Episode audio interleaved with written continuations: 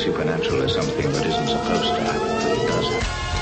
AM 1420, WBSM presents Spooky South Coast with your hosts Tim Weisberg and Matt Costa.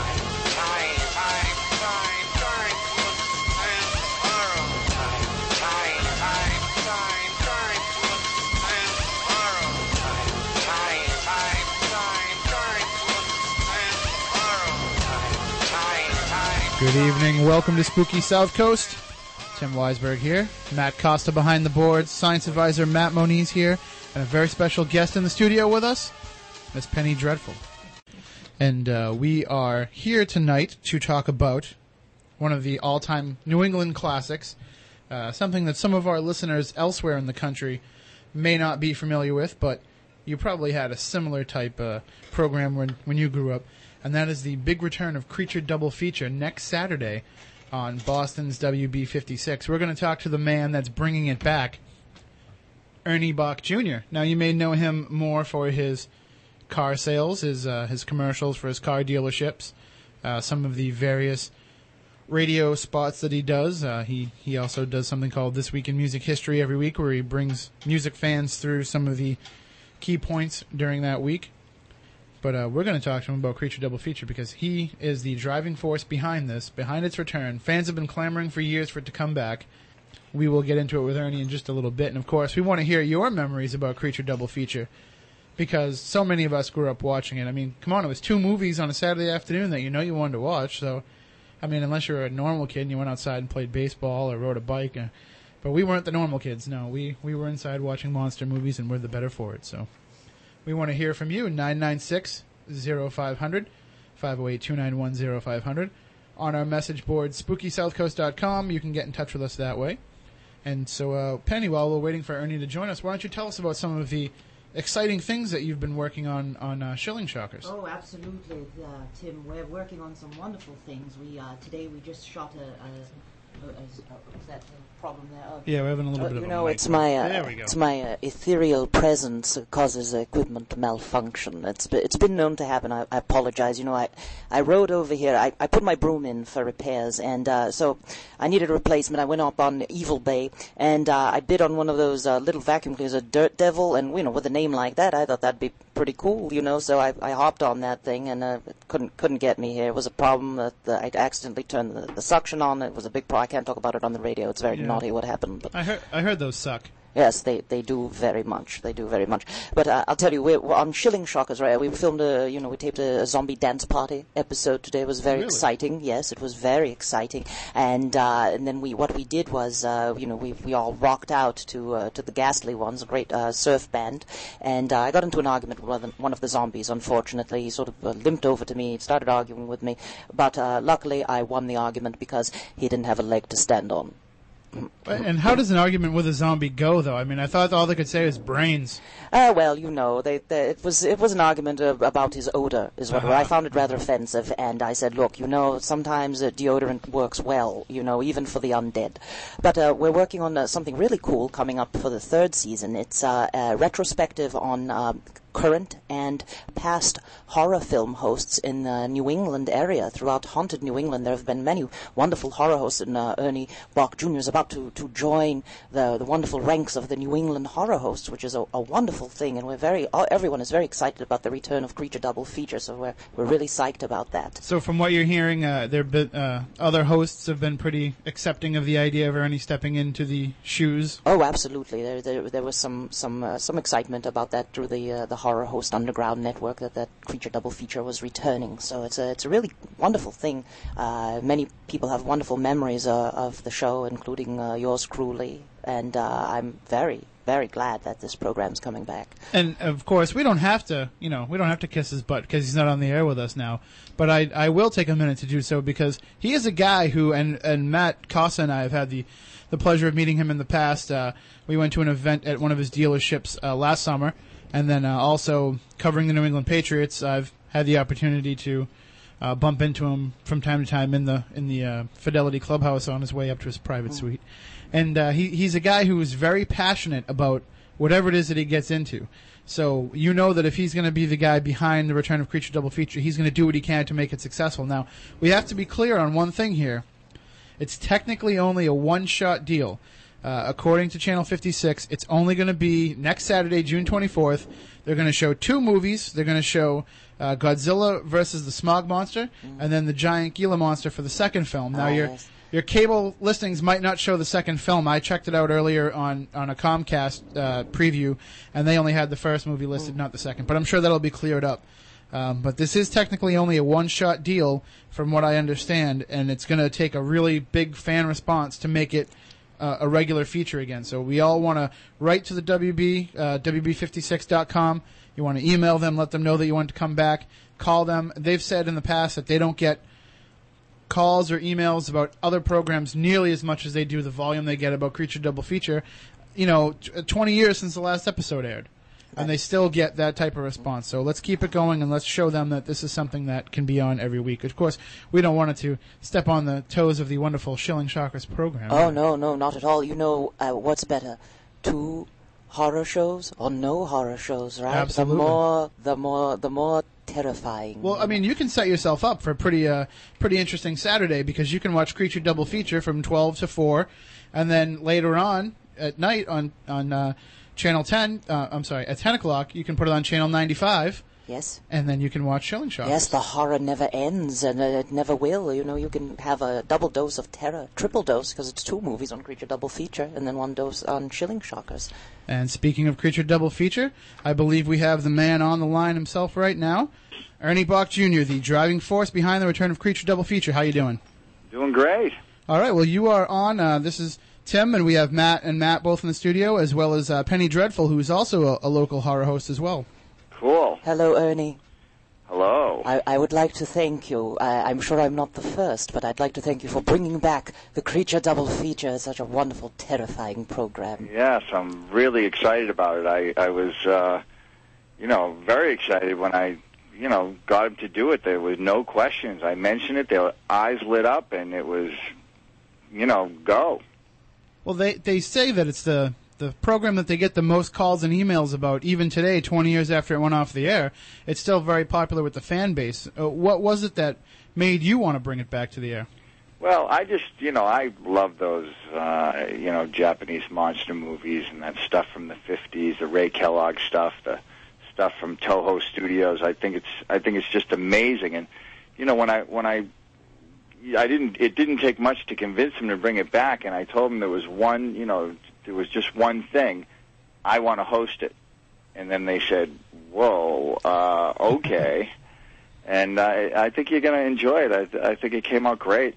Well, from the promos that we've seen online, and you can check out our website, spookysouthcoast.com. We have a link to it there.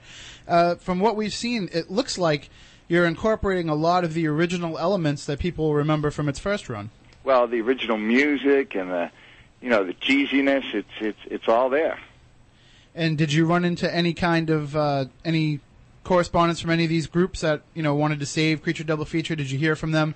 You know, you have to make it just like it used to be. You can't change anything. Did you get any kind of that response? Yeah, I got I got some. Uh, it's funny because um, you know before I really announced that I was doing it, I did get a few emails and and they were just happy that it uh, that it would happen. i you know, a lot of people. I'm 48, so you know I remember it, but I don't remember it vividly. You know, it's it's you know kind of this thing in the back of my mind that I just you know really liked, but you know, could I remember exactly what the host looked like or anything like that? No, I can't. I can't.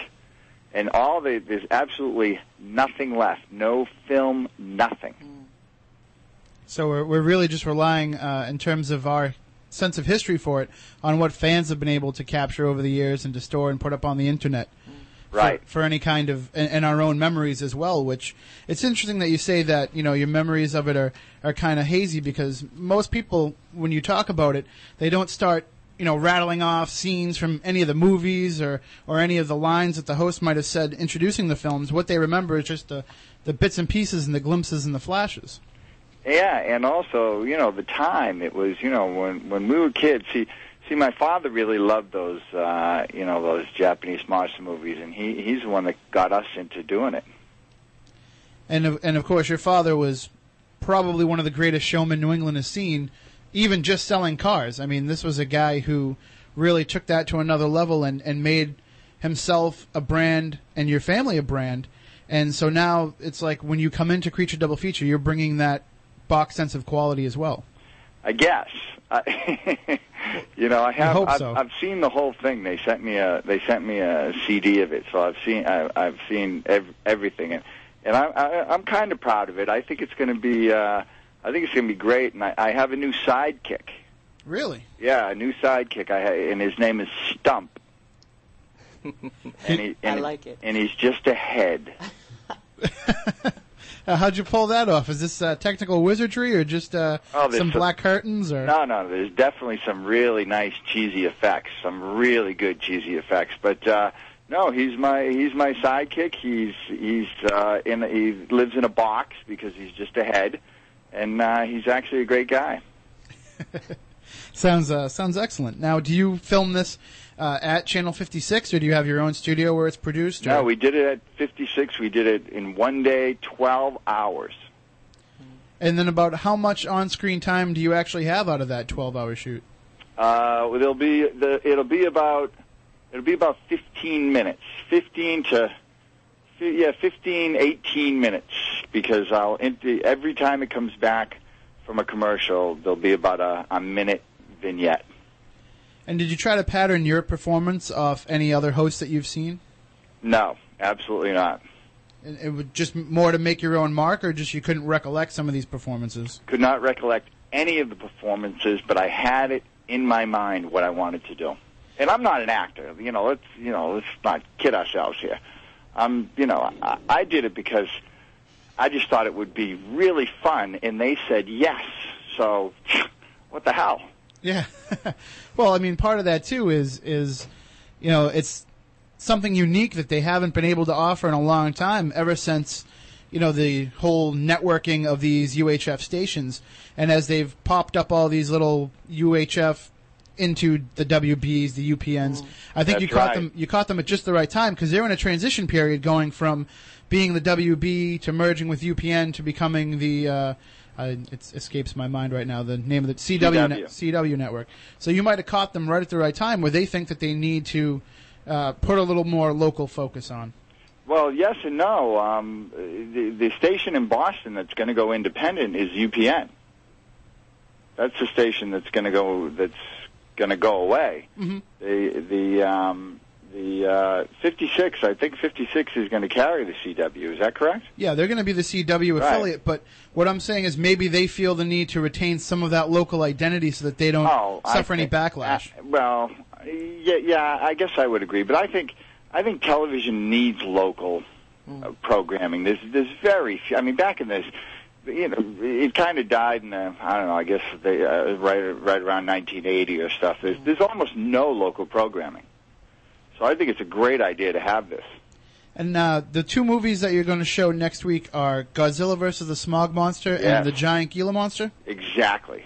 And how did you come about choosing those two? I mean, is it a limited library that they have left, or Well, yeah, I, I think the whole the whole reason why this the, you know the creature feature even existed is because they're very very inexpensive to license to air, and you know they uh, I think back in the day, you know they wanted to air these things and they just wanted to you know spruce them up a little.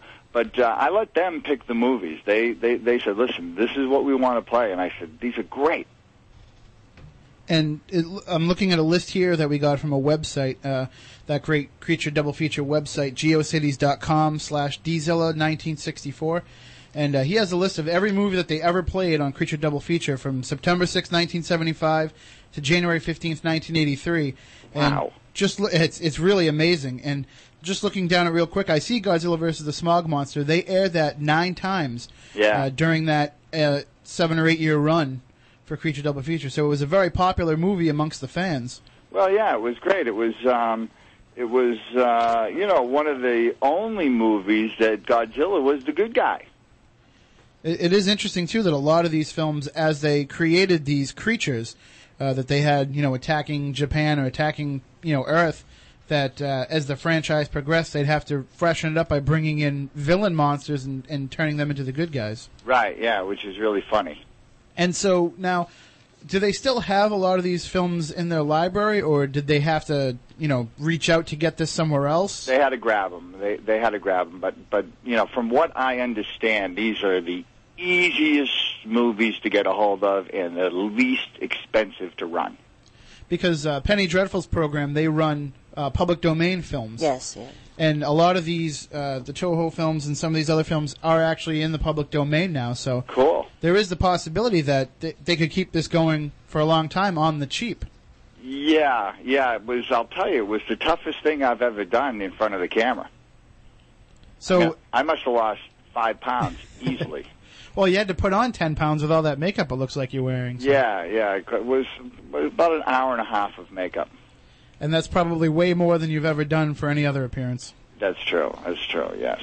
And so now this is technically, according to uh, WB56, this is a one-shot deal, but with the possibility of maybe bringing it back full time. Well, um, yes, yes, yeah, that, yes. Let's let's put it like that. They um, they were very excited about putting it on. If it's if people like it, you know, they'll want to do it again. Yeah, yeah, I don't know if they'll want to do it with me, but you know, hopefully they will. And uh, in terms of your uh, participation in it on a financial aspect, I mean, are you? Uh, is this time that you've purchased on the air, or is this No, their time? absolutely not. It's got you know, but what I did to show my support, I did buy a few uh, commercials, you know, in the four hours, just just to show my support. But no, I didn't. I did actually. I did it for free for them, and uh, you know, I, I didn't. It's they just, you know, let me do it. Well, because you know this is going to open up a, a whole new. Uh, a whole new side career for you because now you're going to have to go to uh, horror festivals and No, I don't think so. I mean, I just hope people, uh, you know, appreciate it. I think I, I think I got a unique spin on it. That uh, you know, Stump did a spectacular job, and uh, it's kind of a labor of love with 56 because everybody you see on the air, except for me, works there. Like all the like uh, during the promos, that's all like the sales guys, you know, in front of a green screen. I mean, they just had a ball doing it. Well, that it's because there seems to be that strong sense of tradition there with this program. I mean, I can't remember uh, this type of love for a local program. I mean, maybe like the Bozo shows, as they put Bozo the Clown in each individual market. But I mean, this is New England's identity. Right. Well, you know it's cool? At 56, the same guys are there when Creature Feature was on. Really? Yeah, which is you know the guy Steve, the creative guy, was there when uh, he did he did the original Creature Feature, and the, and the guy filming it, and the, and the guy doing the lights, they did the original Creature Feature. It was like an honor. So yeah. For For, me. so for everybody that's worried about how close to the original this is going to be, you can't really get any closer. You can't, you really can't get any closer. And I'll tell you, labor of love is a great, great term because it really, you know, they're so into it, and and you know, I mean, I I was really into it. Now I'm like getting more excited as the promos go. Uh, They really are spectacular. I mean, to they've incorporated so much of the, the past history of it and and putting that new edge on it. Do, do you think that a lot of the? I know you said that it's very um, very cheesy effects, but do, do they find that with their new technology, it's easier to produce the program than it used to be? Oh my God, yeah. And when I say cheesy effects, you know, Intentionally cheesy. Oh, of course, absolutely. But um, yeah, you can do like amazing things, and I and if you if you watch it, there's not many there's not many edits. Like you know the, these minute minute and a half or 45 second vignettes. We started and stopped. There's very little edits. And th- that's actually that's a mark of a very good actor to be able to do that too. you, well, might, you might be underestimating yourself. A bit. No, no, no. If you see, if you see how I play it, it it gives me a a, uh, a, a an, uh, how can I describe it? It, it gives me a really uh, easy way of bringing the lines out. They- they would do like cutaways so you can read the script real quick under the table, like that type of stuff. No, there's no, there was no uh, none of that at all. But there was there was uh, like I have a girlfriend. You know, uh, also she's uh, she's not gonna. I don't think she'll be a major character, but she's an old girlfriend. and and I have to talk to her directly, and you can kind of see me looking in the monitor on that on that one because I had to like move and not go into the camera and stuff. So uh, you know, there there was definitely a monitor. And and in your uh, very uh, diverse interest in the past, I mean, I know you're a musician.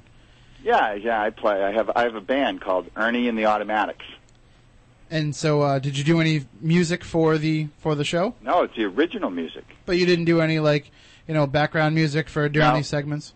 Nope, nope, no. It's uh, I think it's just licensed music. As a matter of fact, speaking of that, I have a gig at the uh, at the um, uh, Cape Cod Hyannis. Uh, what's that venue in Hyannis?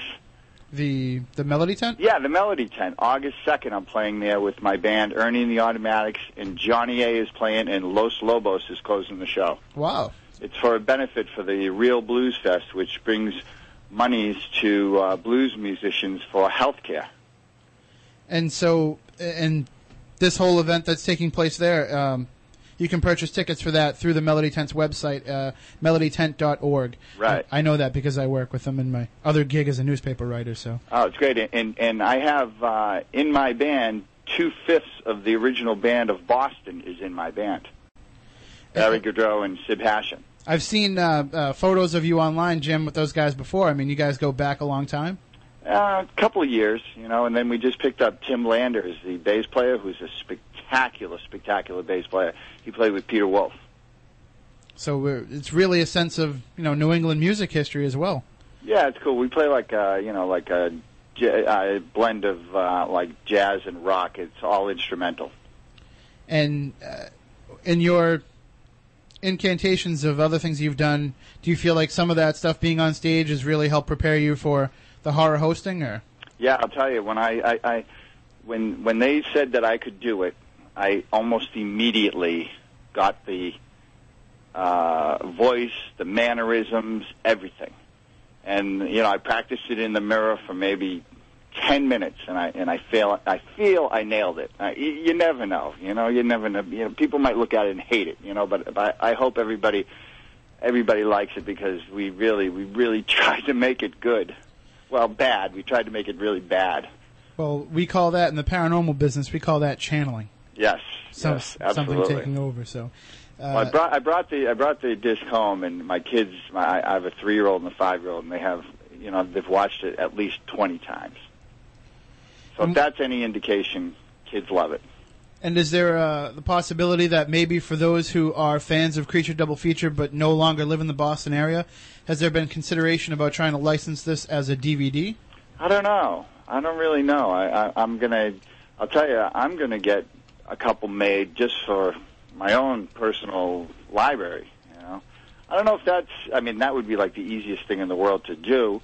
If people really wanted it, I guess we could do it. Well, I can tell you that I've been on a, a Creature Double Feature message board all week long, talking with some of the fans there, and there is a lot of clamoring. And even if you guys don't market a DVD of it, there's going to be illegal copies of it that show up on the internet. So you might want to put your stamp on it. Wow.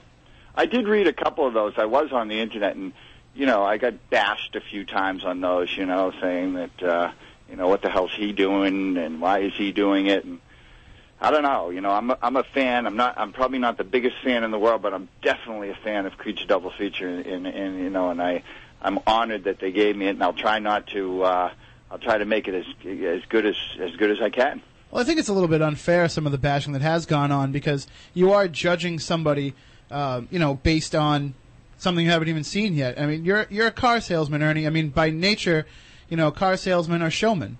You're, you're, you have to be able to sell the product, whether it's a car that you're showing to somebody or whether it's hosting a horror show. Right. I mean, I'm not crying that I'm being bashed. I'm I, I'm I'm bashed on almost everything I do. I'm just, you know, this is a little a little personal to me because I really really loved Creature Double Feature. And so I, I, I hope that people will be pleasantly surprised uh, because you know this, as, as Penny said earlier, we were talking about you know having more than one horror show, and just having any horror show is better than having nothing at all. Having these movies back on television when. For years, the rights have been tied up in different cable networks or, or different, you know, uh, media distributors to have them sit around and just go to waste and not be put out there. You know, here's your opportunity to sit down on Saturday, watch a couple of movies, relive some old times, have some nostalgia. I mean, what could be bad about that?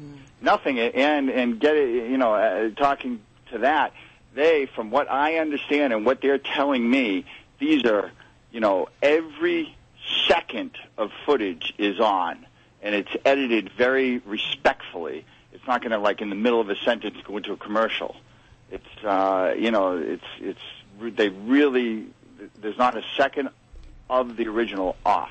One of the questions that has come up uh, from diehards, and I mean, you have to be really diehard to be able to tell the difference here, but people want to know if these are newer digital transfers of the films that they're running, or if they are like the original, you know, film in the can versions that they used to have kicking around the station. No, I think they're uh, I think they're digital. Which you know, for I don't understand why anybody would not want to see a digitally restored version of those films because the the the clearer the picture and the clearer the sound, the more cheesier it is. The more you can see exactly how it is that they put these together. Absolutely. I mean, one's in color and one's in black and white. And did did you did the station have any qualms about showing a black and white movie in the middle of the day? Absolutely not.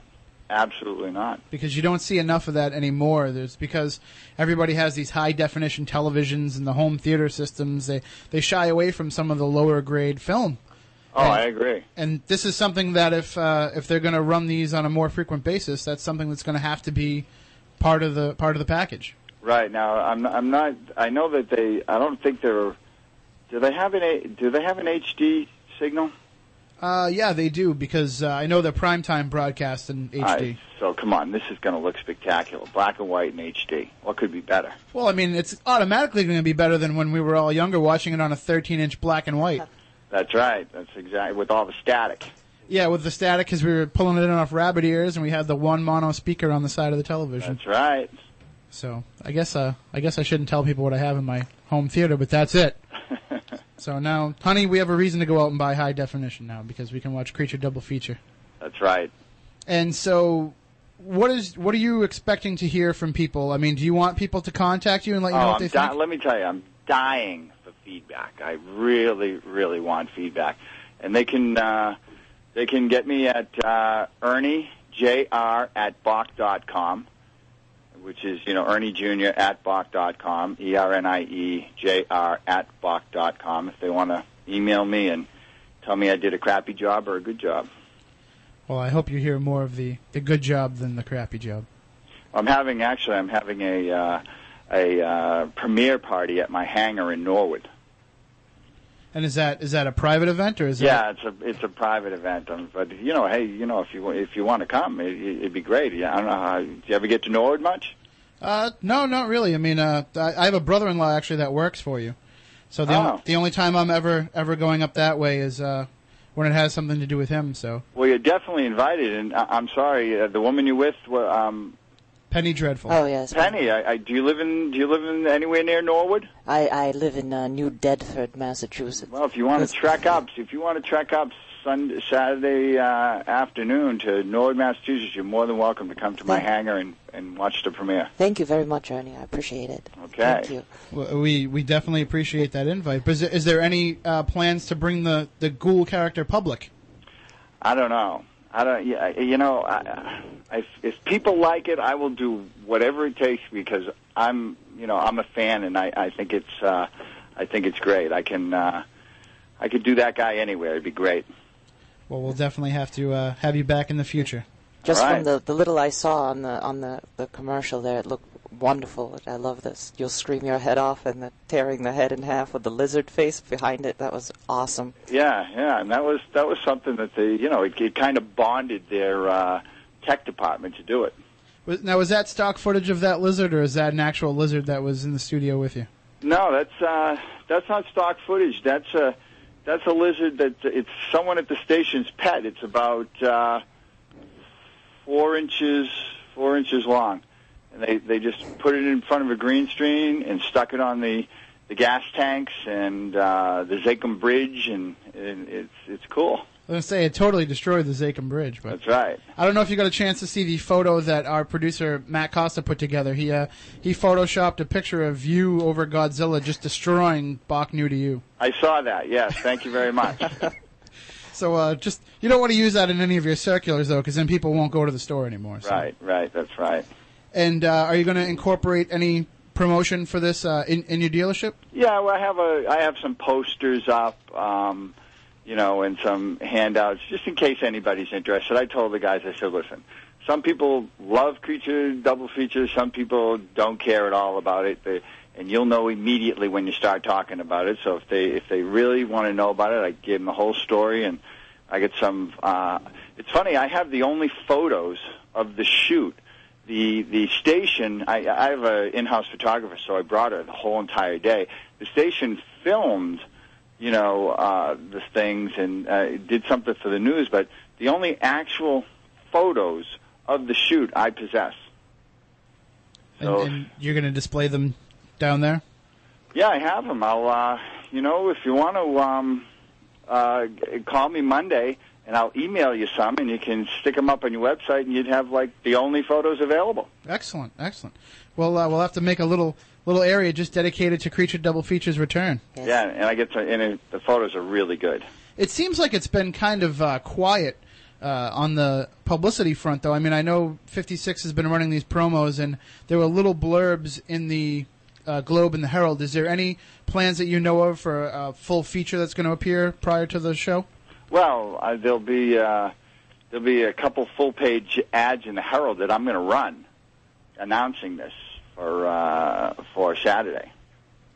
Maybe we can uh, put something together during the week if you have some time. Uh, at least we can run it here in our local New Bedford paper. Oh, that'd be great. That's that'd the, be great. Yeah. the benefit of working for, for both ends. I think the kids are going to like it too. I mean, when everything's said and done, and if this thing is is a uh, is a uh, is popular, I think the kids are going to you know. I don't know how old I was when I was watching it, but you know, I was I was younger, and I think the kids are really going to dig it. it's always been very kid friendly because you know these films are generally marketed to the to the mass audience. They're not rated R. It's bloodless. Every, everybody's getting killed left and right, and nobody's bleeding. You get stomped on by a giant rubber foot. I mean, Exactly. what a way to go! Yeah. And uh, What and could so be better? And it always just lent itself to a to a real family atmosphere. Anyway, I mean that's my memories of Saturday mornings growing up, where sitting down with my dad, you'd watch wrestling at eleven o'clock, and then at twelve o'clock it'd be Creature Double Feature for a. Absolutely.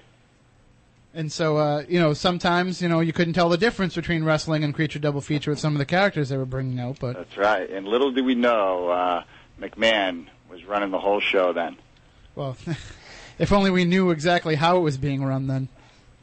Right. So, is that what's next for you? Now you're going to start bringing back some Saturday morning wrestling as well. no, no, no, no. You don't want to get in the ring? No, I don't want to get in there. I do have one other thing. I don't know if you're a fan of Rescue Me. Do you know, you know Rescue Me, Oh, Dennis, Dennis absolutely. Show? Yes. Well, I, I filmed, uh, I'm going to be on the seventh, I think it's the seventh episode. I play Captain Bernard. From a different firehouse?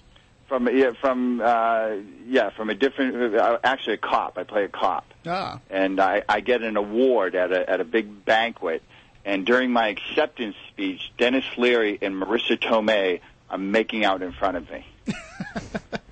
That's not a bad little spot to film. Uh, Right, so how hard was it to remember to deliver your lines during that, though? Oh yeah, well, you know, it's a funny story. If you want me to tell you, the, you know, Sure. again, I'm not an actor. You know what I mean? I am not an actor, but I'm, but you know, I'm friends with uh, Denis Leary and Lenny Clarke. You know, I'm I'm very good friends with Lenny Clarke. I, I you know, I consider myself an acquaintance of Dennis because he's not too far from the character on the show. Mm-hmm. You know, a little volatile. He could explode at any second. Oh, you know, I'm actually a little afraid of him, to tell you the truth. I had an opportunity to interview him once, and it was uh, a very short, succinct interview. Let me say. Yeah, I mean he's a great, great guy. Don't misinterpret what I'm saying. I just, you know, I don't know him that well. So, you know, I, I got to the, um, I got to the um, set, and they put me in, you know, full full dress uh, cop outfit with awards and everything. You know, d- dress blues, I think they call them. And I was talking to the director, and I was saying, you know, well, where are my lines? I figured they'd send me the lines, you know, a week before or something. The guy, the director says, "Oh, the writer, he's taking care of it. Don't worry, he's right over there." So I walked over and I said, "Where's my lines?" He said, "He said, don't worry, I'm, I'm just, uh, you know, finishing them up." And about an hour later, he hands me a piece of paper, and it's got one line on it. After that, it says, "Blah blah blah blah blah." And I said, and I ran over. Uh, you know, he, he walked away. I ran over to him. I said, "Whoa, whoa, whoa, whoa! What's this? What's this?" He says, just say that line, and then anything else you, you think of, we'll do it, and then we'll cut away. Don't worry about it; it'll be great." Just say rutabaga, rutabaga over and over again, right? Right. So, so I said, "All right, I guess." And the and the so we did we did the scene. We did uh, two two takes of the scene. I get up and basically made something up, you know, after the after my one line that they gave me, and then then the, the third the third time the the director walked up to the guy that was introducing me because again I get an award, and he gave that guy my line. so so like I'm sitting at the table and there's a podium, and he get I hear him because I'm listening, and then he says, you know, so so then he so I think okay he gives he's giving that guy my line. He'll he'll just walk over to me and tell me what I'm supposed to do. But he gave the guy my line, looked at me, smiled, walked away back behind the camera and said, "Okay, ready, go." So I'm sitting there for the take, literally have no lines. You know, they gave the one line that I had, they gave to this other guy. So what you what you see, I totally made up. Well, that's that's again, that's the sign of a good actor being able to ad lib. See, you're not you got to give yourself more credit. I don't know, but that show is, you know, as long as they they said they they Lenny said it's not like uh, the West Wing where you know if you take a, a dot out they'll reshoot the whole thing. He says if you get it even close to what they're even thinking about, they love it.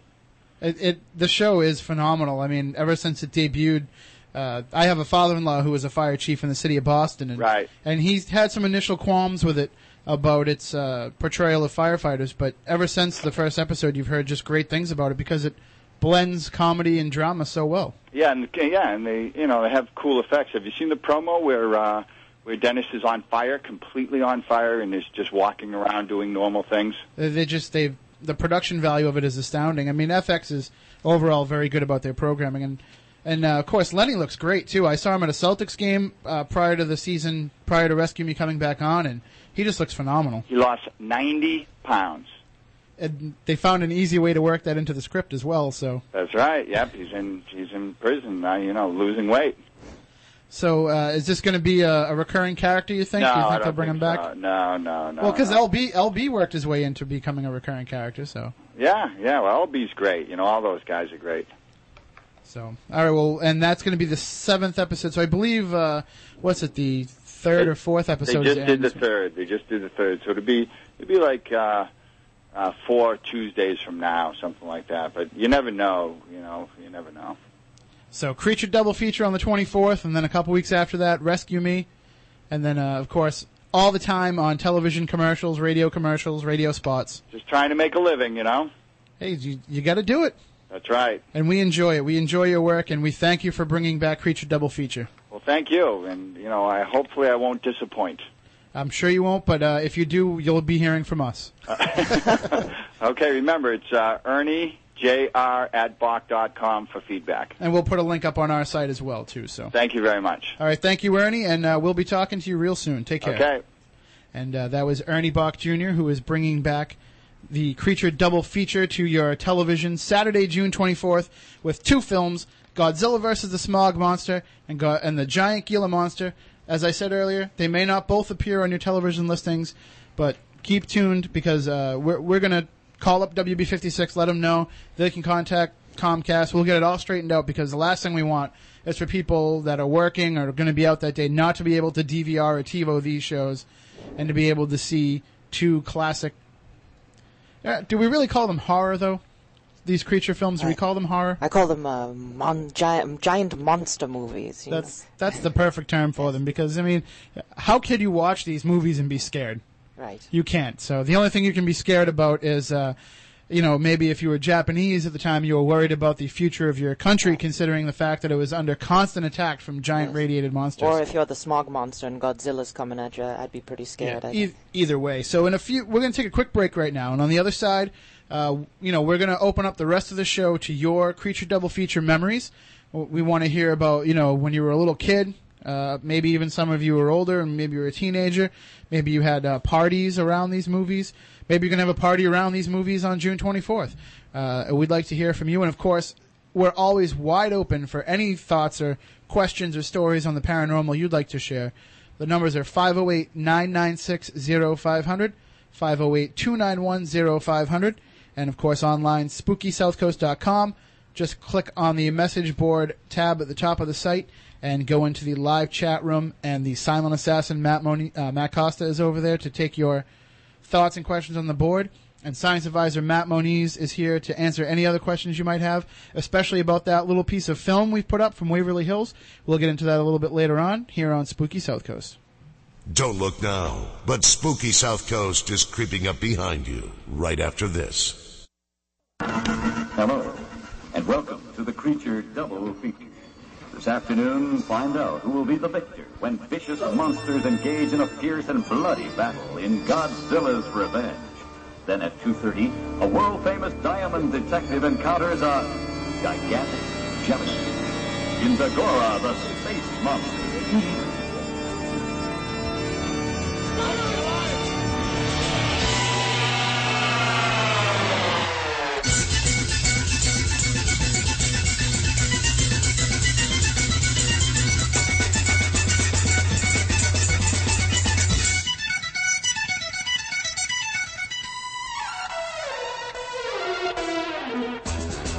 That should sound familiar to anybody who remembers Creature Double Feature, which hopefully we all do.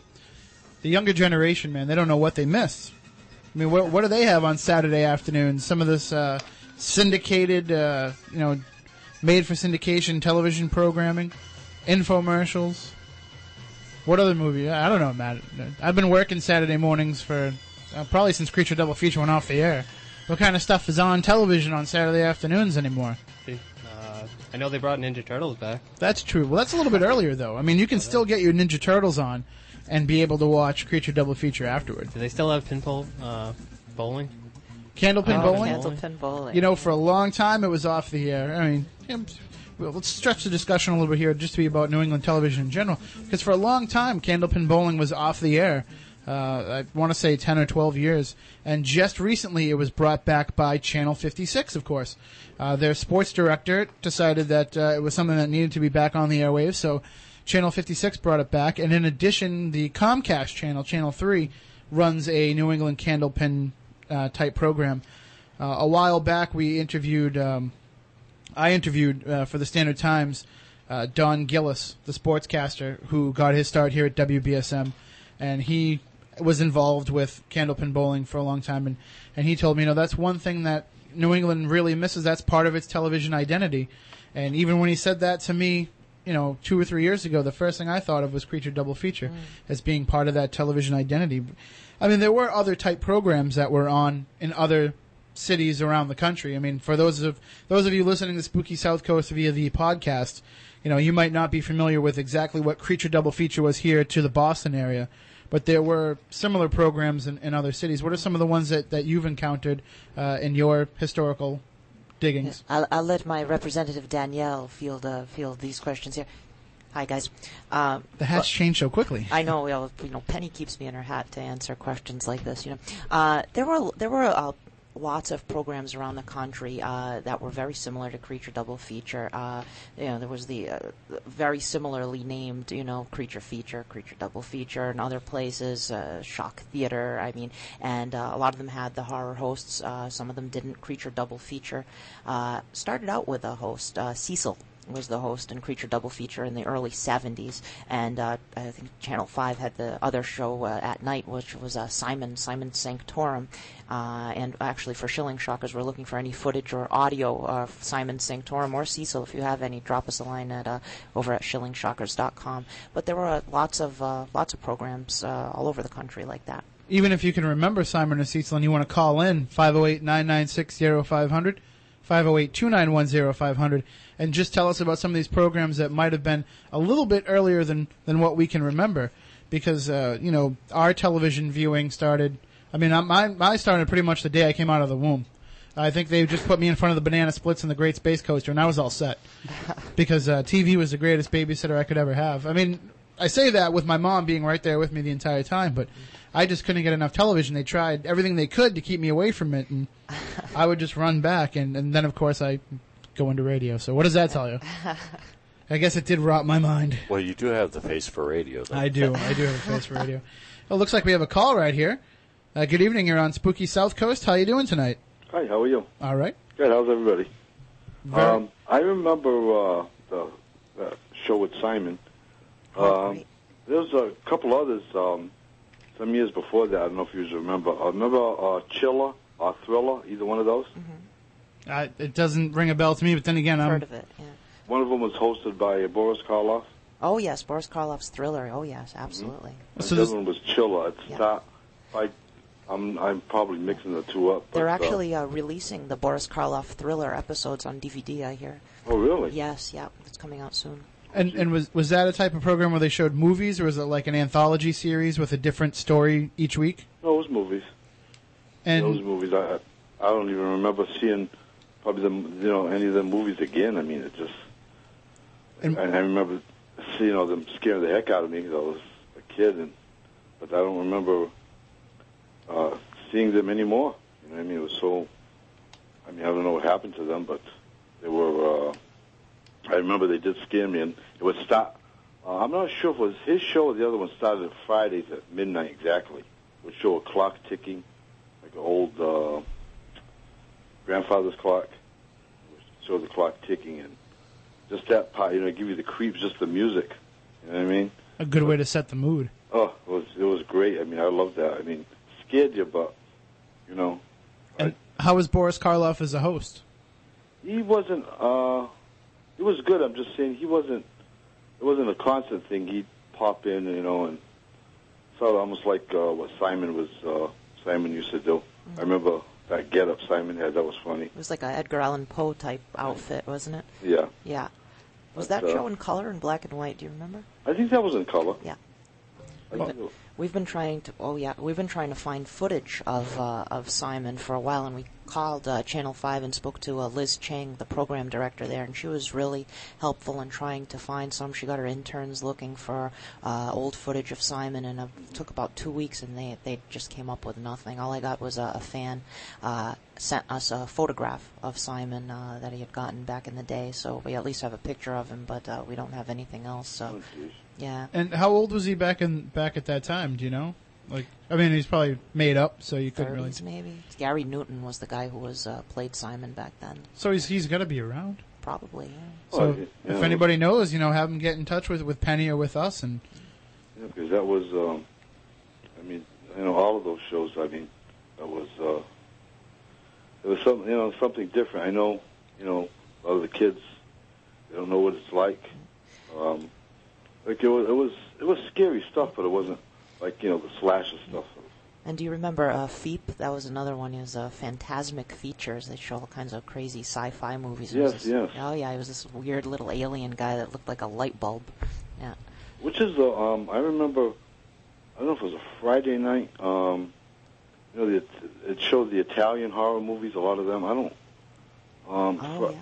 Friday or Saturday would show the Italian ones, hmm and I don't, you know, them were on later because them were considered a little racy and Oh all yeah. that, yeah, they're- Dario Argento, Black Sunday, and all that great stuff. so they'd always show them. But uh, that was good times because it was, you know, I, I mean, I liked uh, Creature Double Feature, but that was altogether different. You know, just the setting, you know, being at midnight and all that. yeah, these these weren't really the spooky atmosphere around them. They were more, you know, camp. I mean, you just you get, you get close to the time, you know what I mean? You say, "Oh boy, here it comes," and then just the music. I mean, with that, uh, it would just, you know, you, you get creeped out and you don't even see the thing yet. But uh, I don't like I said, I, I remember uh, watching a lot of those. I just don't remember seeing them anymore after that. Well, the good thing is if they do come out on DVD, you know, you can rediscover them all over again.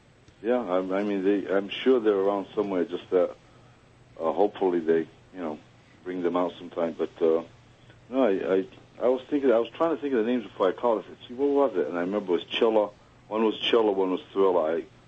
I, I, I was getting them uh, mixed up, but uh, well, We'll see what we can do. Sometimes we can find little clips of this stuff online. We'll see if we can come up with anything, and we'll put it on our website, spookysouthcoast.com. Yeah. Chiller out of WGN, I think was a hand. It started out with this hand coming out. You know, this animated, weird-looking hand. So that was out of I think Chicago. that was out of New York. It might have been W- New Jersey, New York. Yeah, I'm not sure. Yeah, WGN. Yeah, it's a. and uh, we, uh, as far as that, uh, before I let you go, I just we did uh, I'm over at Cable also, Cable Access.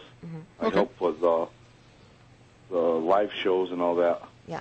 And uh, we did a, me and a friend of mine, we did a few shows, and uh, we did one on the a takeoff on the Blair Witch, but we called it the Bear Witch, but it wasn't nothing bad. I mean, just, just a crazy name. We did that in Rochester in uh, the woods, and uh, we did some other shows. This uh, guy Steve Abreu, and uh, we did some comedies. And uh, uh, before we started doing them, it's like uh, Ernie Boch. They, I mean, they said this and that, but then we'd get feedback. We'd be walking, you know, different places, uh, you know, stores and stuff, and people come up to us, "Oh, I like your shows," and you know, and we were getting trashed before that. But when we started doing the shows, well, then they says, "Oh yeah," I mean, so you never know. Absolutely. Well, we're coming up on a news break. Uh, All right, um, I enjoy your show, and you do a great job, and thanks for uh, let me talk. Thank you. And why don't you give us a buzz uh, in the future too, and let us know what you think of the Creature Double feature if you get a chance to watch it. I will. Thanks Uh, a lot. Thank you very much. Have a good night. All right, so we are coming up on the CBS News, and then when we come back, we will do our news segment, The Week in Weird. Some interesting stories coming up for you about crows, about UFOs. Of course, we always have to have a story about UFOs. And also uh, some interesting cryptozoology news from our resident Crypto Costa. So you don't want to miss that. First, We'll be right back. Local news, talk, and sports. This is WBSM New Bedford, Citadel Broadcasting, AM 1420, WBSM.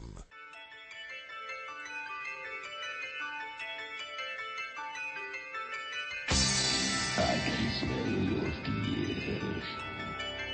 I'm not afraid. You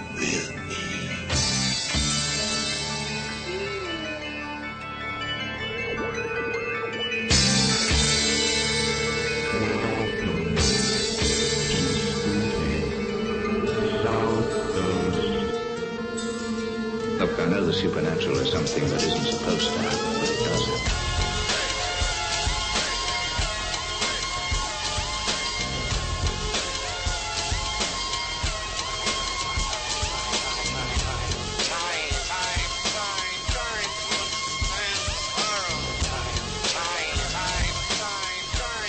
Welcome back to Spooky South Coast, hour number two, brought into it by our hour number two theme song.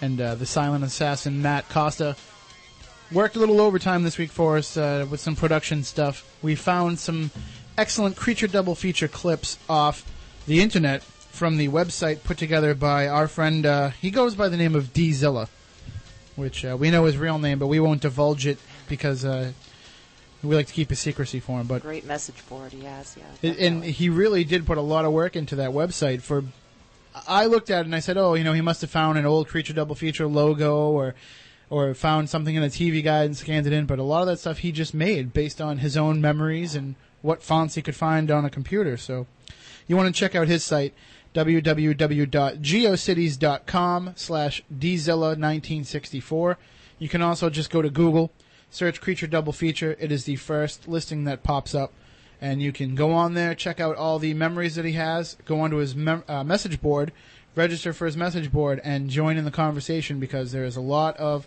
activity going on right now with the new creature double feature debuting June 24th. I say debuting even though it's technically a one shot deal uh, as far as 56 is concerned right now, but I am confident that fans of this show, fans of Creature Double Feature, fans of Penny Dreadful, Shilling Shockers, all these people are going to come together. They're going to unite. There'll be a massive letter writing campaign, a massive phone calling campaign.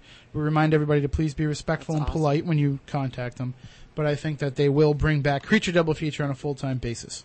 And of course, we will get more into the discussion about Creature Double Feature, about horror movies on television in general, uh, and about your recollections, memories, and anything else paranormal you want to discuss.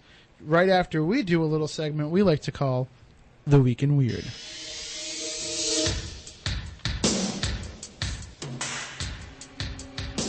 Our first story comes to us from National Geographic, which generally you don't think of National Geographic when it comes to the paranormal, but you would be surprised. Uh, check out the National Geographic channel sometime, and they'll tell you some of the real story behind some paranormal events. Well, one article that they had on their website is about crows. And now, crows, for those who haven't seen the movie The Crow, or read any kind of folklore or or any uh, mythological stuff, crows are said to be at times the uh, the resurrected spirits of the dead, maybe, or harbingers of evil or doom. I mean, they've had a lot of connotations within the paranormal realm. And uh, one researcher has found that crows actually are eerily similar to humans a lot more than we think. They actually make tools, they play tricks on each other, and they caw among kin in a dialect all their own. These are just some of the signs presented in a recent book that point to an unexpected similarity between the wise birds and humans. It's the same kind of consonance we find between bats that can fly and birds that can fly and insects that can fly, said Candace Savage, who a writer based in Saskatoon, Canada, who is putting out the book Crows: Encounters with the Wise Guys of the Avian World. Species don't have to be related for there to have been some purpose, some reason, some evolutionary advantage for acquiring shared characteristics, she said. She is one of the world's leading researchers in crow research, and uh, she thinks that the birds share with humans several hallmarks of higher intelligence, including the ability to use tools and sophisticated social behavior. The shared traits exist despite the fact that crows and humans sit on distinct branches of the genetic tree. I'm not po- I'm not positioning that there's anything mythological about this or imagining crows are in any way human, she said. But whatever it is that has encouraged humans to develop higher intelligence also seems to have been at work on crows. So she's not willing to make the leap and say that, you know, crows and humans are of the same. But who knows? Maybe they are. There's certainly been plenty of stories and, and legends throughout various cultures uh, coming up through time, so we leave that possibility out there. And uh, Matt Moniz, you have a story for us on uh, something in the sky. Well, kind of. Comes to us from uh, the Indiana Post Tribune. Uh, basically saying the truth is out there, but not everyone in uh, Hebron, Indiana is in a hurry to hear it. Instead, residents are happy to simply uh, spinning yarns about UFOs dangling in the power lines just north of town. There are actually three of them, shiny and futuristic, appearing to hover silently above uh, an, Indi- an Indiana uh, power line. Of course, they don't really hover; they hang there from the power lines. Uh, but they have people in the small town of uh, South Valparaiso uh, scratching their heads. Uh, the truth said Northern Indiana Public Service Company communications manager Tom Cudley, which is a cute name, is uh, the shiny metal objects are simply weights installed to keep the lines balanced and to prevent sagging. So they're not actually UFOs; they're more UHOs, Yeah, kind of. unidentified hanging objects. But well, around here we have something that they put on power lines for a similar purpose. Looks like a giant basketball. Right. Um, these particular things, I believe, are for longer spans. What it does is it keeps the center of gravity weighted in higher wind areas. Indiana, obviously, is a lot of uh, flat land. That's where they have a lot of tornadoes and stuff like that. And the spans between each of the main power poles is greater. So they need something to keep it weighted down in higher winds because if it starts oscillating, that can cause power fluctuation problems, brownouts, blackouts, and you know, And and plus, if one of those lines was to go down, I mean, we're talking about lots of volts. yes, and, and because to stretch it over such a huge amount of space, it's not like here where we have you know different segments of power lines branching out from the mains. I mean, you know, you could drive through a town and encounter seven different power lines that aren't tied in together. Right, they're Out all there, it's like one one line, line, and that's it. right. So, but then again, you know, they, they probably they don't have to look like UFOs, but it's just cool that they do. Well, not only that, UFOs are always being reported around power lines, so that's why probably why a lot of people you know, suspected as being that. So if hey, if you're out there in Indiana and, and you've seen these, why don't you send us a picture because I couldn't find any online. So take a picture and mail it to us, Spooky Crew at spookysouthcoast.com.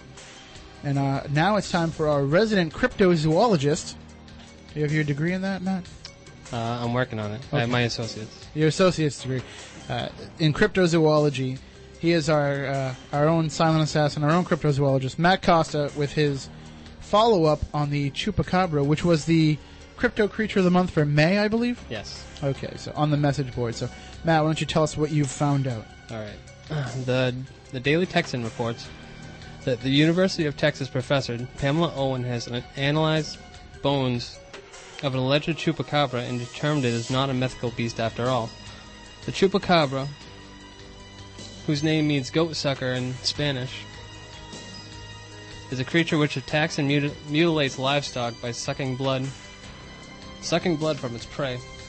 The bones belong to a rancher, Devin Devin McClaney, who shot the animal while it was attacking some chickens in his ranch in Elm, Elmdorf, Elmdorf.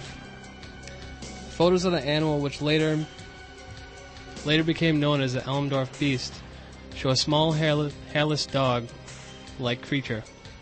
Owen holds a doctorate in mammalogy and specializes in carnivores. Said that when she first heard about the Elm, Elmdorf Beast, she agreed that biologists' initial findings that it was some kind of coyote with a, with a severe mange. Owen's suspicions were later confirmed when the show's producer, e- producers emailed her a photo of the creature, creature's exhumed skull. Owen, who has been identifying bones from the, for the Texas Memorial Museum for six years, was able to recognize the skull almost instantly and wrote back, Nice coyote. Yes, she is uh, working for a television program that's going to debut in the fall on Discovery Kids. Uh, it's like a MythBusters for kids. And so they sent her out that chupacabra, alleged chupacabra skull to investigate it, and she said she knew right away that it was a coyote. So, I mean, take take that for what you will. There have been other rumored photos of chupacabras that have been debunked, and some that haven't. So, uh, you know, we invite you to stay tuned on the message board to the Crypto Creature of the Month section, and as we get updates on these creatures, Matt will be sure to post them up there. So, that does it for the Week in Weird this week. And uh, we're going to take a quick break, and on the other side, we're going to get back into the discussion about Creature Double Feature, about horror and monster movies on television, and of course, we want to hear from you. 508 996 0500, 508 291 0500 in the live chat room on the message board, spookysouthcoast.com. And uh, we will be right back in just a few.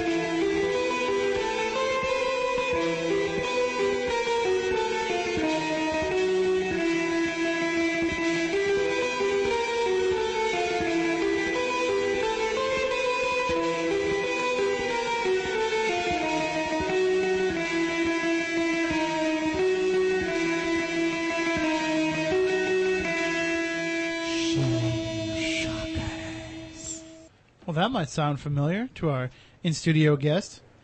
yes, I've I've heard that many many many times. I hear it in my in my nightmares. I tell you. The the theme song to Penny Dreadful Shilling Shockers, which is on right now, right? Yes, it is. What what movie is uh, being shown tonight? Uh, I think it's M, starring Peter Lorre, a German film. And every week uh, you can catch a different film on Channel 95 in New Bedford. Yeah, and we're on in right now over yes, yeah, over 45 uh, cities and towns throughout uh, haunted New England, and more coming soon. We're about to hit Salem uh, finally. We're we're looking forward to that, and uh, we're also on uh, streaming video now on uh, through the Worcester uh, channel. I think that's WCCA.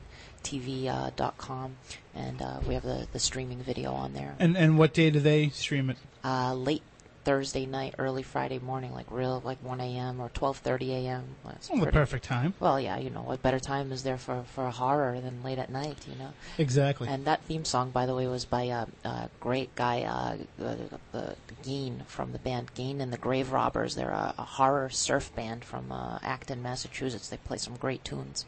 And uh, and you have the DVD release coming up of season one. Yes, that it will be coming very soon. Uh, Rebecca, our uh, editor, is working hard on uh, putting that together, and I, I've I've seen the test shots, and they look really good. So that should probably be ready in a couple of weeks, I'd say. And if everything goes according to plan, uh, she was able to get the, the digital file of your appearance on Spooky South Coast in a, in the early beginnings, and I know she's going to try to include that as well. Yes, I think uh, I think she was uh, she's going to put that in uh, the first episode of season two, I believe. Uh, and one, but those are going to be coming out real soon because she's making the broadcast ones and the consumer ones at the same time to cut down on time. So. There you go. And are you going to have a big release party when this when this happens? Oh, we'll we'll probably do. We're going to be over at the Rhode Island Horror Film uh, Festival, and uh, we're going to have a booth there, and we're we're looking into doing uh, convention appearances at like next year at Monster Bash, Chiller, and uh, a lot of the, those different conventions selling the DVDs and whatnot. Excellent. And uh, we're going to have the the guys in from the Rhode Island uh, Horror Film Festival in September to talk about it because it's taking place in October. Yeah. And uh, of course, you're going to have Penny Dreadful as the host of the festival this year. Yes, and uh, Rick Rebello is uh, running it, and he's a he's a great guy. Big big horror fan. He was a fan of Creature Double Feature, and uh, he's he put the whole thing together. Uh, really a nice guy. So uh, we will, which you know, it's it's surprisingly how many nice people there are in the horror genre. It's true, yes. They, they you know they'll do anything for anybody. They'll you know they won't stab you in the back unless you know unless it's part of the script. Well, yeah, you know, if it's if it gets a good scare, you know, maybe. so uh, we will get into all of that. And just a couple of programming notes. Uh, we do have some very interesting shows coming up in the coming weeks. Next week is actually going to be a, a, show I'm very excited about. Something that I don't think I've quite heard done uh, before. We are going to talk to the resident angelologist and demonologist for the Atlantic Paranormal Society. That's uh, Taps from Ghost Hunters fame. We have Renee Smith, who is their angelologist. She will be joining us, as well as, of course, Keith Johnson is the demonologist for TAPS. We've had Keith with us a couple of times already. And we are going to talk about the similarities and the differences between the angelic realm and the demonic realm. And you're going to be surprised at, at some of the things you're going to hear about uh, just how some of these. Uh, there's similarities, like, you know, the same type of uh, setup, the same type of hierarchies uh, that they have both in heaven and hell. Uh, we will also get into some other theories of angels and demons and what they could be and uh, how they've been represented throughout history. Then I know on July 8th, we're going to have Jeff Belanger from ghostvillage.com, which is the website when it comes to finding anything related to hauntings, uh, anything related to ghosts, magazine articles, you know, different radio show sites like ourselves, uh, different interviews with people that are in the field. Ghostvillage.com. Highly recommend it. We'll have Jeff on July 8th. And then on July 22nd, Keith Johnson is going to join us again uh, in anticipation of his July 8th class at South Coast Learning. We want to have him a couple of times so people can see that he's a really knowledgeable source uh, when it comes to the paranormal. He's going to come on with us and we're going to talk about New England vampire legends.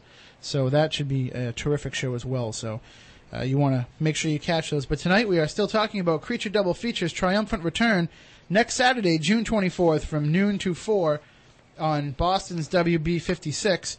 And uh, again, for those of you who are listening outside of the area and may not have the opportunity, I know some cable stations carry, uh, some cable outlets carry different stations from different parts of the country. I don't know if WB 56 is syndicated out there, but if you go to the website, uh, for Dzilla's website, geocities.com slash Dzilla1964. There's some talk out there about recording the program and, and mailing out copies to people. So, you know, it should be. And, and Ernie didn't tell us not to do that. He didn't tell us that we can't suggest that people do that. So please, by all means, uh, we'll see if maybe somebody even has the capability of actually hosting the video online. And I'm sure Ernie will want to do something like that to get it out to people. So we'll find out for you. But I just want to read this list that I got off Dzilla's website, put together by a gentleman named Bill, who put together this crazy list of every single movie that aired on Creature Double Feature from September 6, 1975, which I believe is the date that it went to the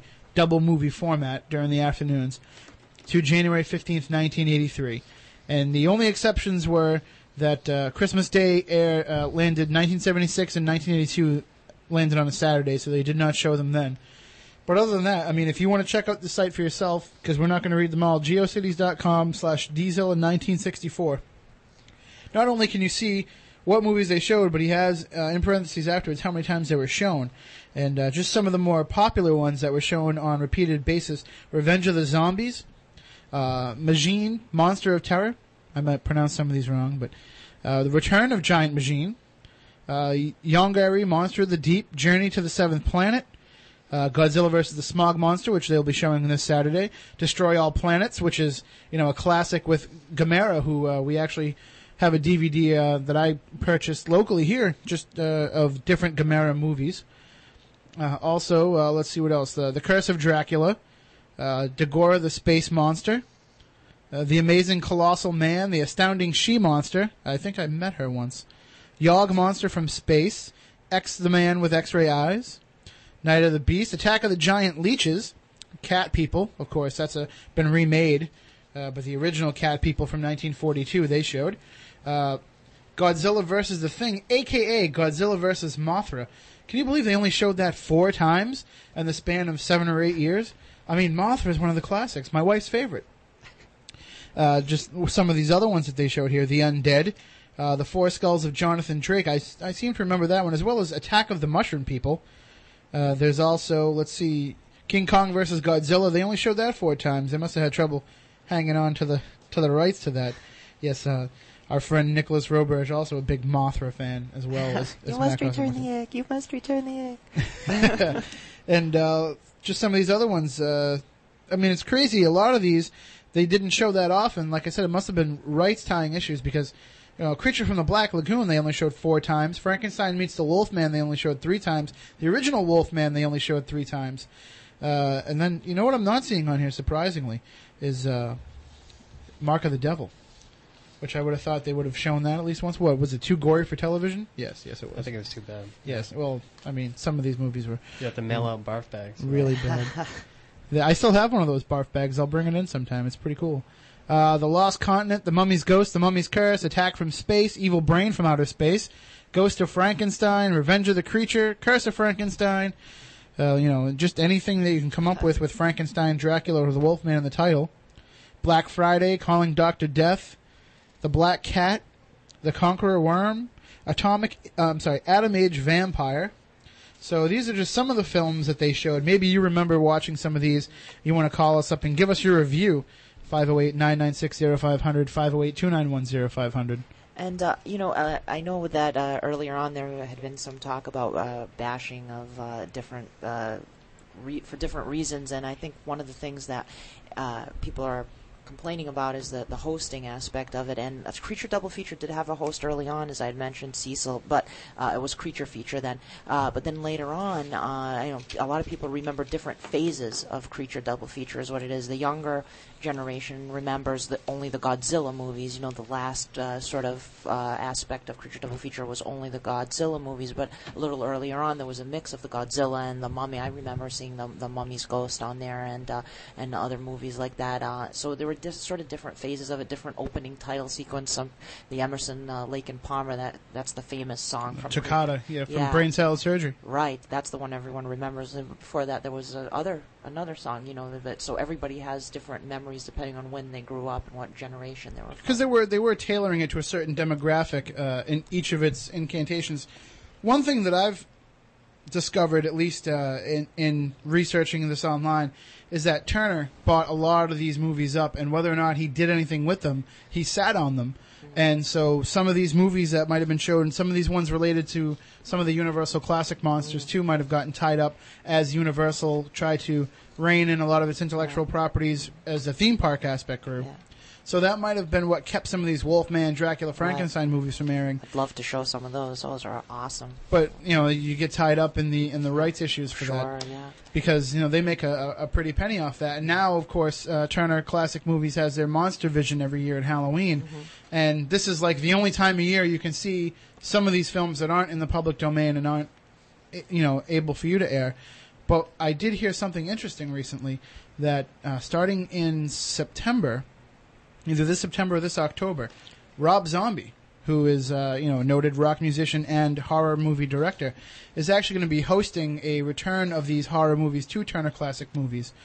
I don't know if it's going to be the all-out type of creature double feature type situation, or if it's going to be similar to the Robert Osborne introducing a film and, and discussing a film prior to its airing. But he is going to be involved with something. We're going to try and get him for the show and see if we can get him to talk about what his intentions are uh, as as because it, it'd be interesting to see his take on the horror host idea because of uh, just the way he grew up immersed and you know grew up right down the street from here in, in uh, what was it Lowell. Lowell that he was grew up. Woburn, I think. It was Woburn. I'm not So, sure. but he, I mean, he was in the Boston area. He watched Creature Double Feature. That was what got him into this kind of stuff, and he constantly cites it as an inspiration. So I want to know if he's going to stick with that or if he's going to kind of play it straight because it's on the Turner Channel. So we'll find out about all that. But uh, as we were saying, so some of these movies got got uh, tied up in rights issues. The original reason why they yeah well Plan Nine from Outer Space, Matt, is that what you what you're referencing? I do believe they plan on showing Plan Nine from Outer Space. I think I saw that in the listing Really? of one of the movies that that Rob Zombie is going to show. Oh, My favorite worst yes. movie ever. Your favorite? What, what do you Golden Turkey Award. Is, what do you what do you like uh, about it? Do you like uh, just the the the- wonderful acting, the terrific special effects? Well, it's Boris. What? Boris oh, Karloff's Bela the last- Lugosi. Bela Lugosi's last, movie. Yeah, that's they. He He, was in died. it for 20 minutes or something. Yeah, and then they got the guy with the cape to pretend to be Bela. Yeah. If you- if you've seen Which the film- actually was his dentist, I believe. Yeah, it's- yeah. If you've seen the film Ed doctor. Wood, which is the uh, the inside story of uh, of what went on in the making of that film, great movie. I'm I'm a fan of anything with Johnny Depp and also anything with George the Animal Steele as well. So, and uh, so a lot of these movies uh, they couldn't air. I believe the reason why, from what I understand, the reason why they even invented this format was because they had these Godzilla movies sitting in their library, and they couldn't come up with any way to market them. They couldn't come up with any way to air them without losing what they felt was credibility as a as a movie station. Because back in the you know 60s, 70s, 80s, these UHF channels, all they had was the ability to show movies at night. Yeah. And so they, if they were going to run Godzilla movies all the time, you know, it kind of would. They say, oh, that's just the the channel that runs the monster movies. Right. So they had to find a way to market it correctly. And uh, they they uh, Dale Dorman did the voiceover on a lot of those, uh, you know, a lot of the uh, creature double features, and he he sort of would set it up in such a way you'd hear that music playing, and he'd be like real like intense about you know Godzilla, you know, and you'd be like, wow, this is gonna be cool. You know? It's funny because you would you would stay up on like a Saturday night and you'd hear Dale Dorman introducing the films in this manner, and then on Monday morning, you know, he's the voice of the Channel 56 Kids Club. Uncle Dale, yeah. yeah. And you know, so I mean, I couldn't believe when I heard him on the radio uh, when he used to do his gig, uh, actually on one of the top forty stations, and I was like, wow, that's that's Uncle Dale.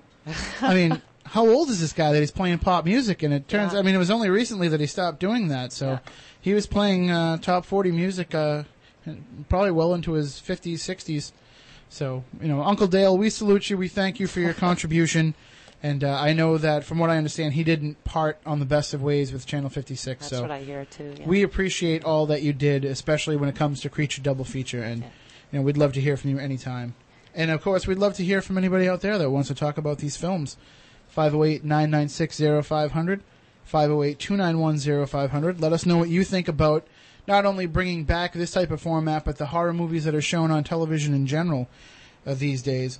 You're not going to see a lot of intentionally campy films anymore um, because production values have increased so greatly. And if you know, as we spoke about with Ernie Boch, high definition television is a real hindrance to putting on this type of movie, even in jest, because every little thing you do can be exposed as being cheap and, and cheesy, even if that's your intent. I mean, uh, in the movies that, that you show, uh, I mean, you try to stick to some of the, you know, not the campy, cheesy stuff. I mean, it's true horror. Yeah, we, we, we, you know, I mean, there's always uh, room for fun. We have one this season, uh, Teenagers from Outer Space, which is a pretty w- wild movie, and it's, uh, I don't, I'm not sure if they were serious when they made that movie, but uh, most of the movies we show are, you know, gothic horror type stuff and uh, really sort of suspenseful, uh, eerie type stuff, not.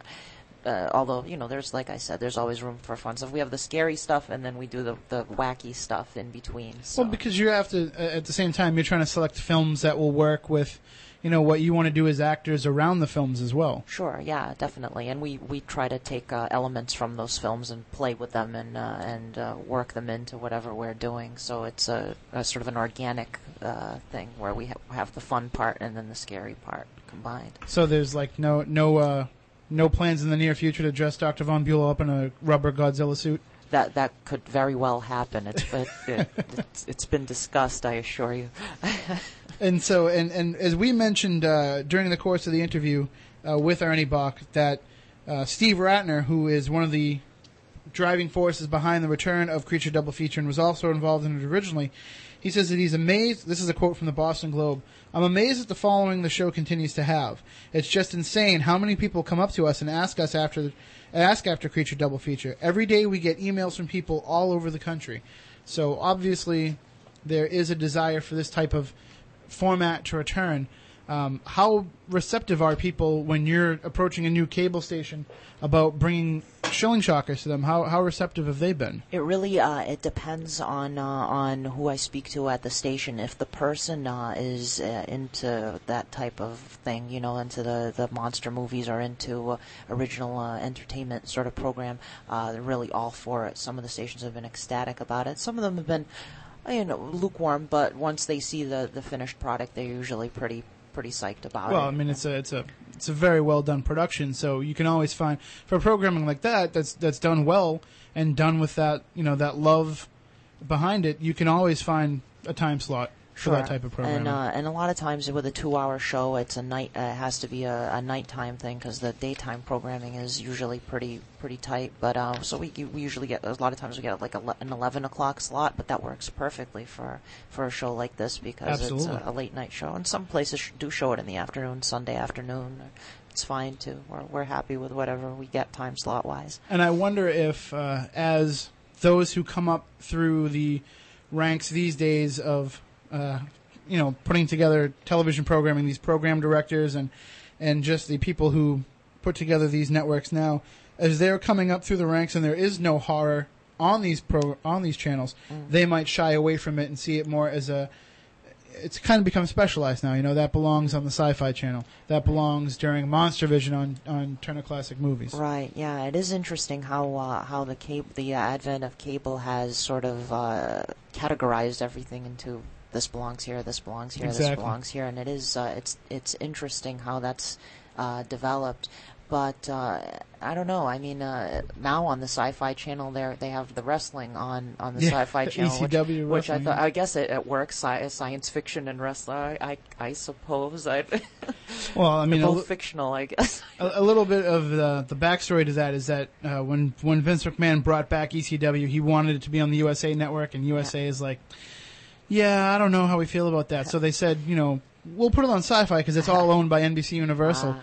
And so the Sci-Fi Channel said, well, if you're going to put it on our network, you need to cater it toward our viewers. So you need to have like a zombie character and, a, and a Ah. vampire group, and and so they actually did. They actually are bringing in a vampire Oh. group, and they brought in a zombie character in the first episode, Ah. and just totally had one of their wrestlers just beat the crap out of Oh. I so. see. Okay. It is. They are trying to put a sci-fi bent on it, but it's very tongue in cheek. Now, even when cable first started, you mentioned the USA Network. Of course, there was Commander USA's groovy Mhm. movies where he showed great horror movies and stuff you don't even see on DVD or video, like Simon King of the Witches. I can't find that anywhere. You know, I mean, it's just uh, even when cable first started, it was sort of like uh the Wild West. There was all kinds of Exactly. night flights and stuff. But as um, things become more uh, established, it starts to get into the set pattern of you know, and, and so it it's cool that uh, Channel 56 and Ernie Boch Jr. are doing Creature Double Feature because it is that local flair which is missing from TV. And like I had said last time I was on, a lot of that has gone to cable access. So it's great to see a local commercial channel actually focusing on a local. And the, I'm sorry, go ahead. they are taking a risk. Yeah. I mean, because that's advertising time for them. Because generally, they they could be selling paid programming and Sure. and these syndicated programmings that you know draw an established audience. So they are taking a risk bringing it Right. back. But one of the things that a lot of people are were psyched about it just a little thing in that commercial when you see the giant lizard walking it's walking i think it was on the Tepanzi bridge which is really cool you know you you see that and you're like oh my god you know it's And- the and- bridge you know But just the just the fact that they can you know up that type of stuff. I mean, back then they would have had to you know put the most cheesiest graphics together, and now like we can make that stuff on our computers at home. So it's really amazing They It, it it just makes sense that they can bring it back. Yeah. So we're going to take our final break of the program, and then on the other side we'll talk to you for the rest of the program. We want to hear from you. 508-996-0500, 508-291-0500. We also want to talk a little bit more, too, about that footage that Matt Moniz and Joe Gonski captured at Waverly Hills. We are going to make a better version of that available on the internet, so uh, we will be right back in a few minutes here on Spooky South Coast. Beaming from the studios of AM 1420 WBSM into the night and beyond. Here's more of Spooky South Coast. First, monsters break their and are unleashed on the world Destroy All Monsters. Aliens discover Gamera's one weakness, try to use it to destroy the world in Destroy All Planets.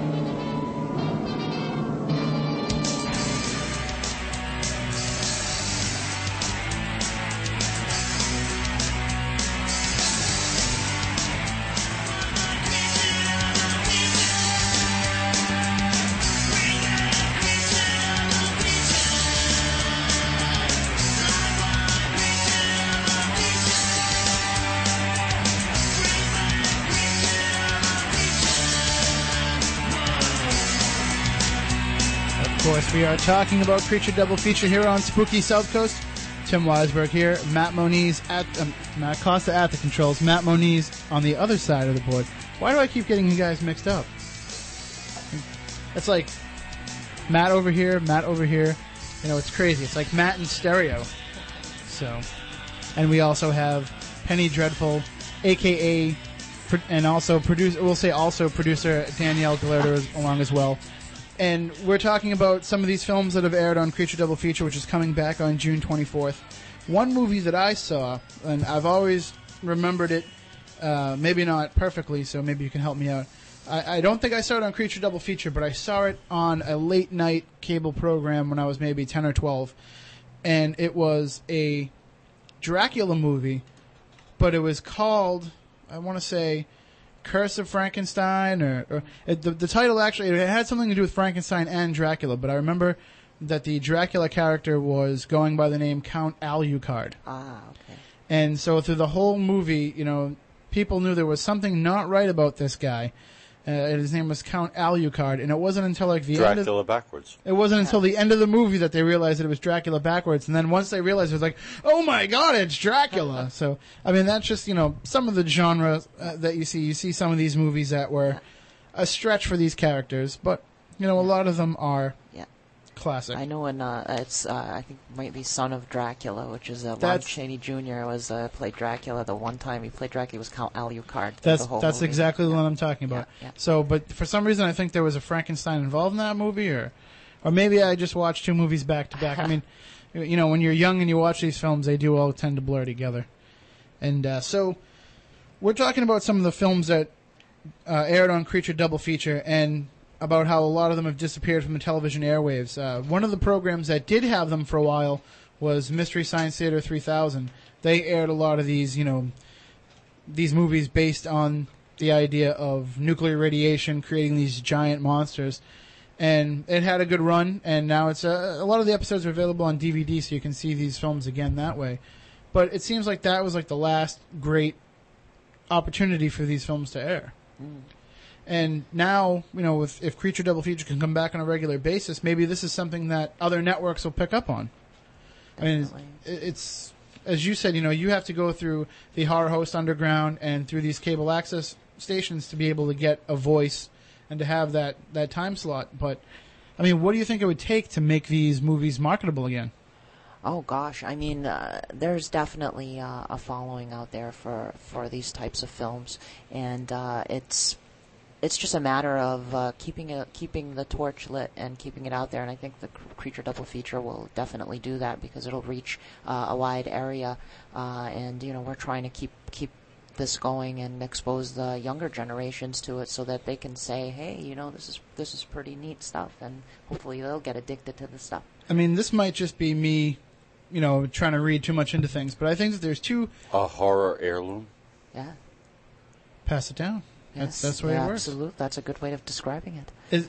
This might just be my own, you know, crazy conspiracy theories, uh, but I think that there's two factors that played into the demise of these films uh, especially in the '90s. In addition to the you know rights getting tied up as as certain uh, different media outlets conglomerated into into groups, one of the things that I think happened is, and very peripherally, Joe Bob Briggs on TNT's Monster Vision. I don't know if uh, you caught any of the uh, the the Monster Vision shows with Joe Bob Briggs.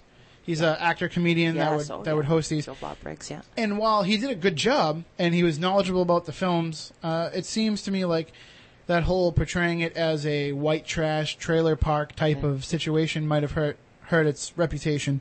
And at the same time, the trend toward political correctness, I think, might have really choked a lot of these films because let's face it, they don't all portray the Japanese people that are being attacked in the best possible light.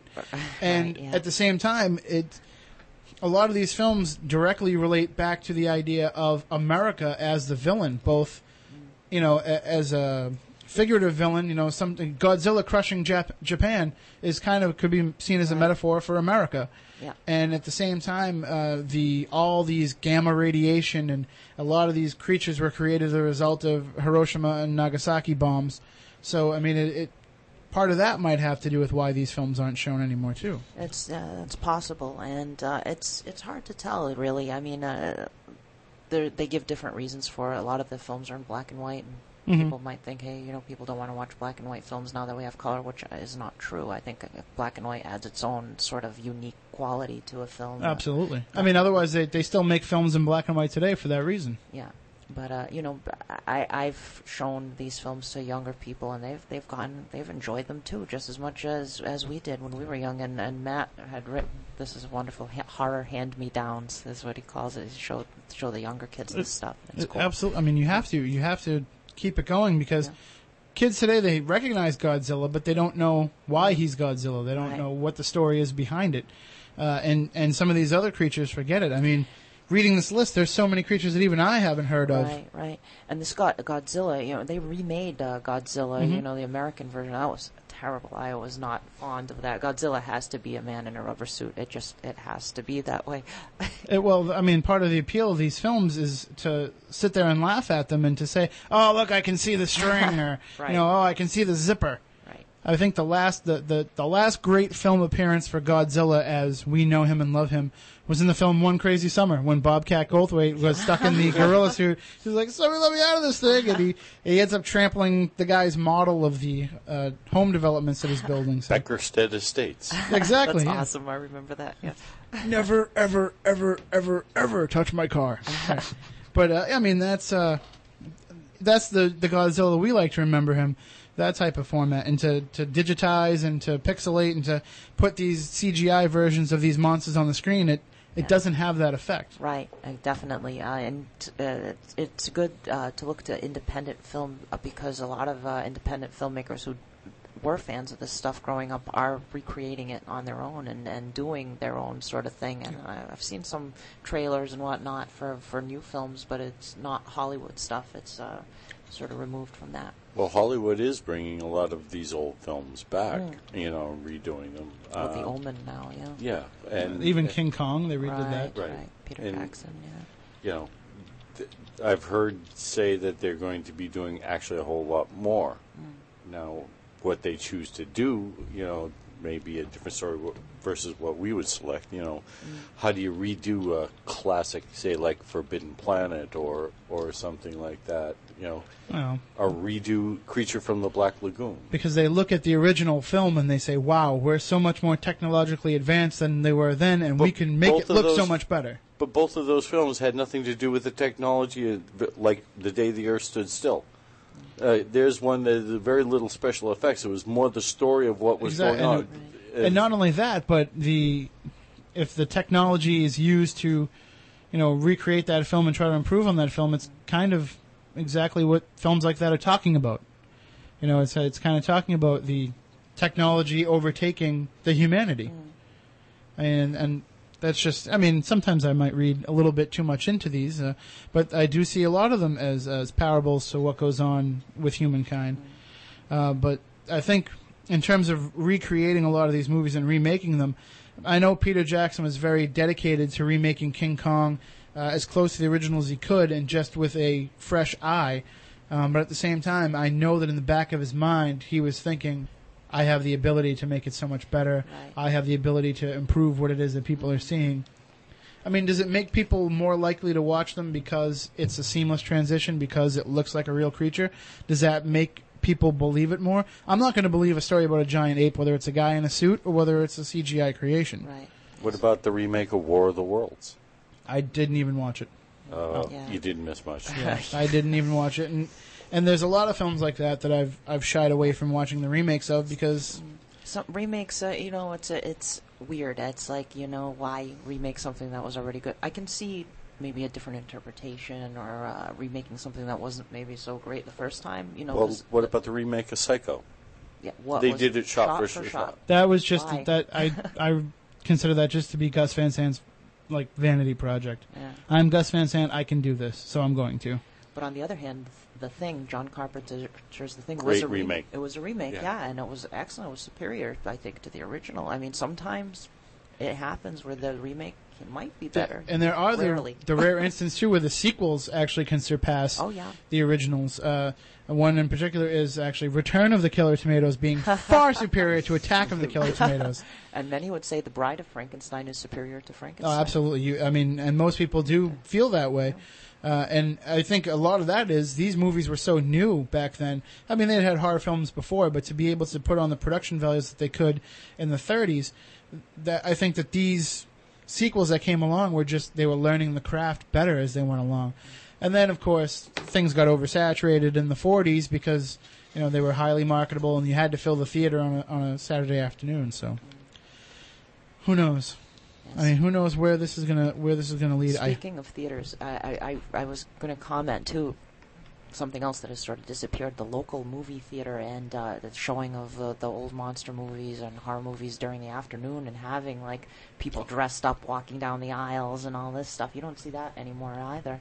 unfortunately, because those theaters uh, disappeared. I mean, I remember a couple of years ago going to see the Rocky Horror Picture Show at Cinema 140. Oh yeah, yeah. But now it's like so hard to get a theater to take the risk of, of doing something like that. And when I say risk, I don't mean the danger of bringing in the Rocky Horror crowd or having, you know, people out at midnight being in your theater. I mean just taking a chance that it's not one of these blockbuster, you know, grossing films that are out right now. It's you might only get 40 or 50 people that show up, but those are 40 or 50 people that'll show up every week to a showing of that film. yeah, definitely, sure. So I mean, maybe you know, maybe there's a theater out there listening, and they they want to try to bring it back. I know there is a big increase in those smaller theaters. Uh, what's the one in, in the uh, the is it the Avon in Providence? Yeah, the Avon, the cable car. And, and I, somebody's doing something with the Buzzards Bay Theater as well, uh, where they I think they want to start doing a similar type thing. But you know, the, the problem is these strip mall theaters are overtaking things, and, and they just want. I it, it, it pains me because I go to see movies myself uh, on the rare chance that I get the opportunity at like two o'clock in the afternoon, and I'm the only one in the theater. Right. When they could fill that with, with something else. So. Sure, definitely. We are coming up on the very end of the show here. We'd like to thank Penny and Danielle for joining us tonight. Thank you very much. It's been an excellent experience. And of course, we, we sent out a big thank you to Ernie Boch Jr. in the exclusive interview with Spooky Southcoast about the return next Saturday of Creature Double Feature. And don't forget, next Saturday we will have Renee Smith and Keith Johnson, the resident angelologist and demonologist of TAPS. We are going to talk about the similarities between angels and demons, the differences between them, some things that you may not have heard elsewhere because we are not bound by the borders of religion or religious belief, so we can get into all that stuff. So until then, we want you all to stay spooktacular, everybody. Rest assured, listener, that my time here has not been easy, and what you have just heard was not fiction. Although, in many a desperate moment, I most certainly wish it had been. It's over for now, it seems. Or at least until yesterday begins again. Tomorrow, tomorrow, know the supernatural is something that isn't supposed to happen,